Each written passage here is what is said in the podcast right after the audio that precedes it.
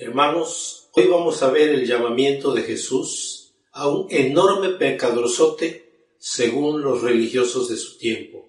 Y se encuentra en el Evangelio según San Mateo, capítulo 19, versículos del 1 al 10. Y dice, Habiendo entrado Jesús en Jericó, iba pasando por la ciudad, y sucedió que un varón llamado Saqueo, que era jefe de los publicanos y rico, procuraba ver quién era Jesús, pero no podía a causa de la multitud, pues era pequeño de estatura. Y corriendo delante subió a un árbol sicómoro para verle, porque había de pasar por allí. Cuando Jesús llegó a aquel lugar, mirando hacia arriba, le vio y le dijo, Saqueo, date prisa, desciende, porque hoy es necesario que yo pose en tu casa.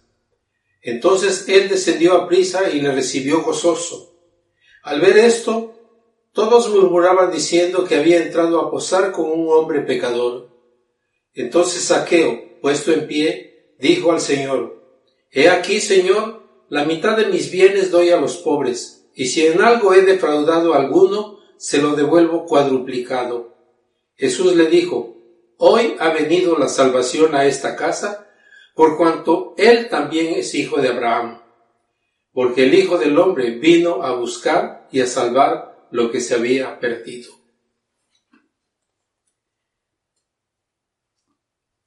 ¿Qué tenemos aquí?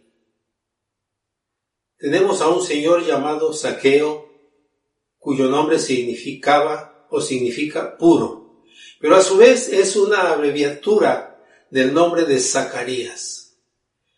Y Saqueo, que además de chaparrito, era rico, por el contexto del Evangelio de Lucas y de San Mateo, encontramos que pudo haber sido jefe de Mateo al que Jesús llamó anteriormente.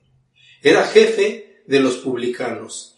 Y los publicanos eran, como ya habíamos dicho, los que cobraban tributo y se le entregaban a Roma, porque era un tributo que Roma imponía a los pueblos conquistados.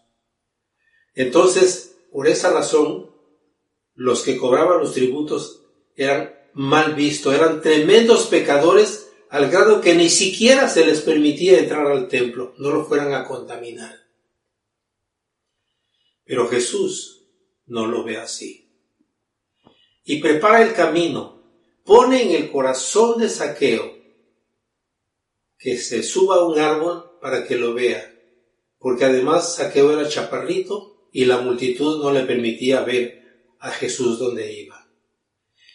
Saqueo obedece y se sube al árbol, y cuando Jesús pasa por ahí, le dirige la mirada y le dice, Saqueo, date prisa, apúrate, bájate de ahí, porque hoy es necesario que yo vaya a tu casa, que yo esté en tu casa.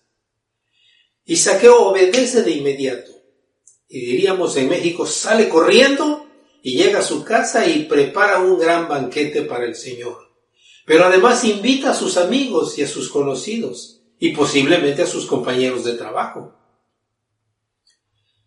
Pero esto es mal visto por las autoridades religiosas quienes se acercan a los discípulos de Jesús para criticar a Jesús diciéndoles, miren a su maestro, el que se dice intérprete de la ley, conviviendo con los publicanos, los despreciables publicanos, los que cobran los impuestos para Roma, y con la multitud de pecadores que lo rodean.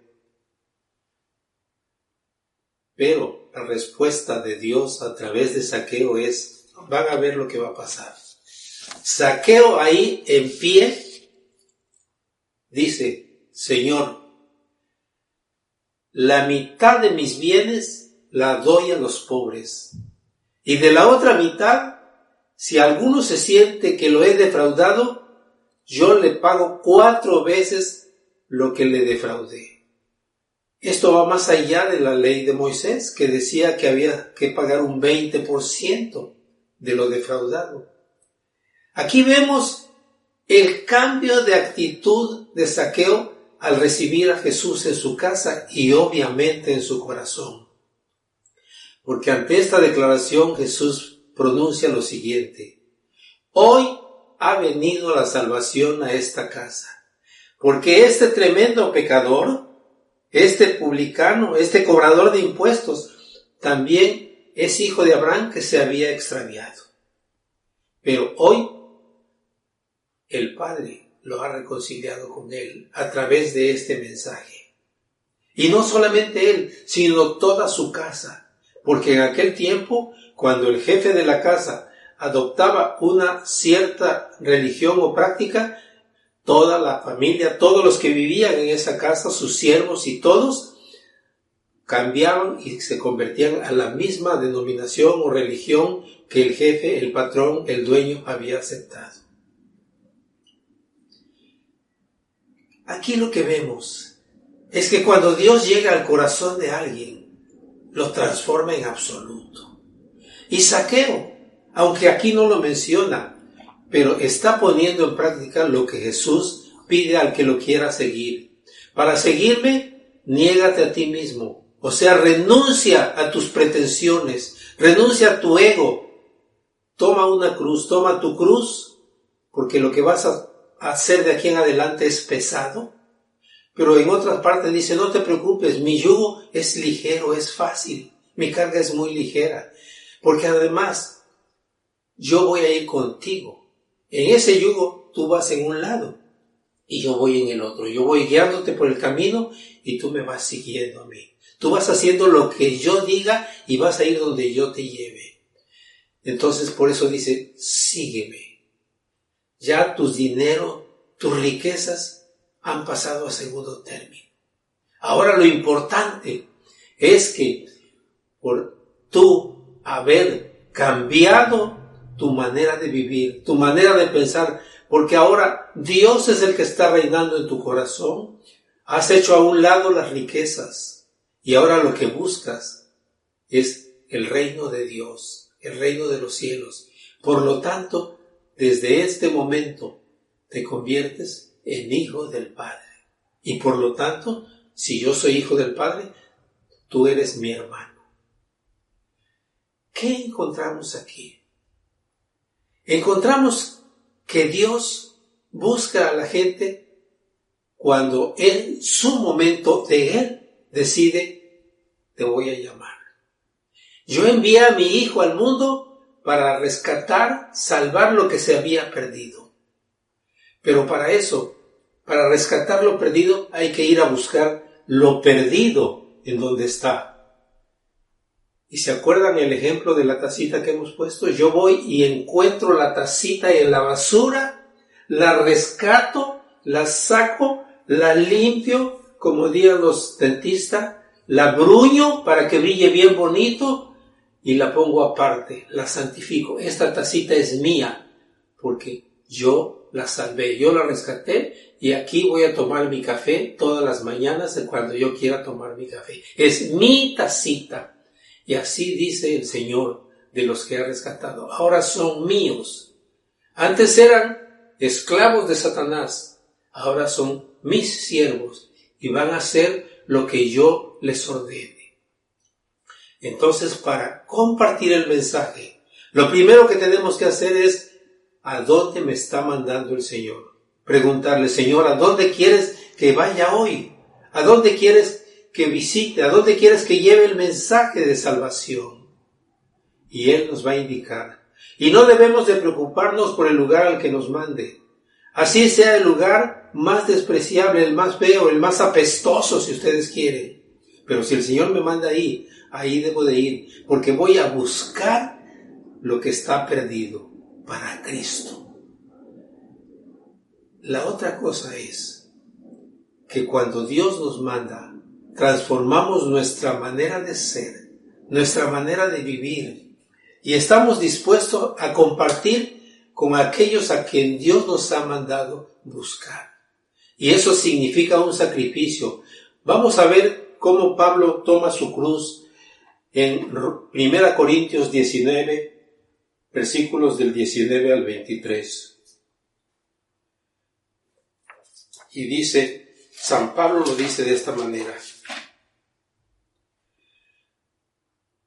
Para no abusar de mi derecho en el Evangelio, siendo libre de todos, me he hecho siervo de todos para ganar a un mayor número.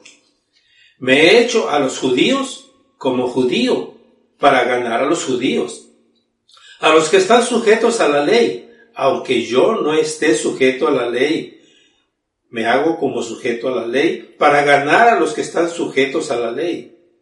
A los que están sin ley, como si yo estuviera sin ley aunque yo no estoy sin ley de Dios, sino bajo la ley de Cristo, para ganar a los que están sin ley. Me he hecho débil a los débiles, para ganar a los débiles. A todos me he hecho de todo, para que de todos modos salve a algunos. Y esto lo hago por causa del Evangelio, para hacerme copartícipe de él. Como vemos, para predicar el Evangelio debemos poner en práctica la receta de San Pablo. Hacernos iguales en el sentido de abrazar a todos para compartir el Evangelio. Y como en el caso de Saqueo, compartir la alegría de que Dios ha llegado a nuestro corazón. Y de que ahora todo lo pasado, como diría la canción, pasado está. De aquí en adelante yo soy siervo de Cristo. Y lo que me preocupa es cumplir con la voluntad del Padre, que me ama tanto, que envió al Hijo para rescatarme de la cochinada en la que yo me encontraba, de allá de la fosa de los pecados donde yo estaba, y Él de allá me sacó. Se ensució la mano para sacarme. Él en la cruz exclamó, Dios mío, Dios mío, ¿por qué me has desamparado?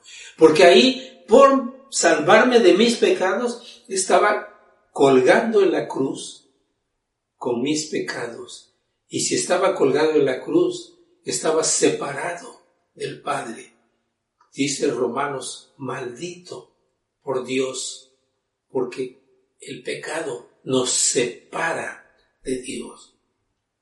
Pero cuando Cristo llega a nuestro corazón, lo primero que hace es cambiar nuestra manera de pensar. Y lo que inmediatamente queremos hacer es compartir con todos los que nos rodean ese gozo. Pero, como dice San Pablo, hagámoslo todo para la gloria de Dios. No por presunción, no para que, ay, qué bonito, no hagámoslo para que Dios sea glorificado a través de nuestro ministerio. Así que hermanos, sigamos el ejemplo de saqueo y recibamos la bendición que el amor de Dios el Padre, la gracia de nuestro Señor Jesucristo y la comunión del Espíritu Santo sea con todos ustedes y con sus familias, ahora y siempre. Amén.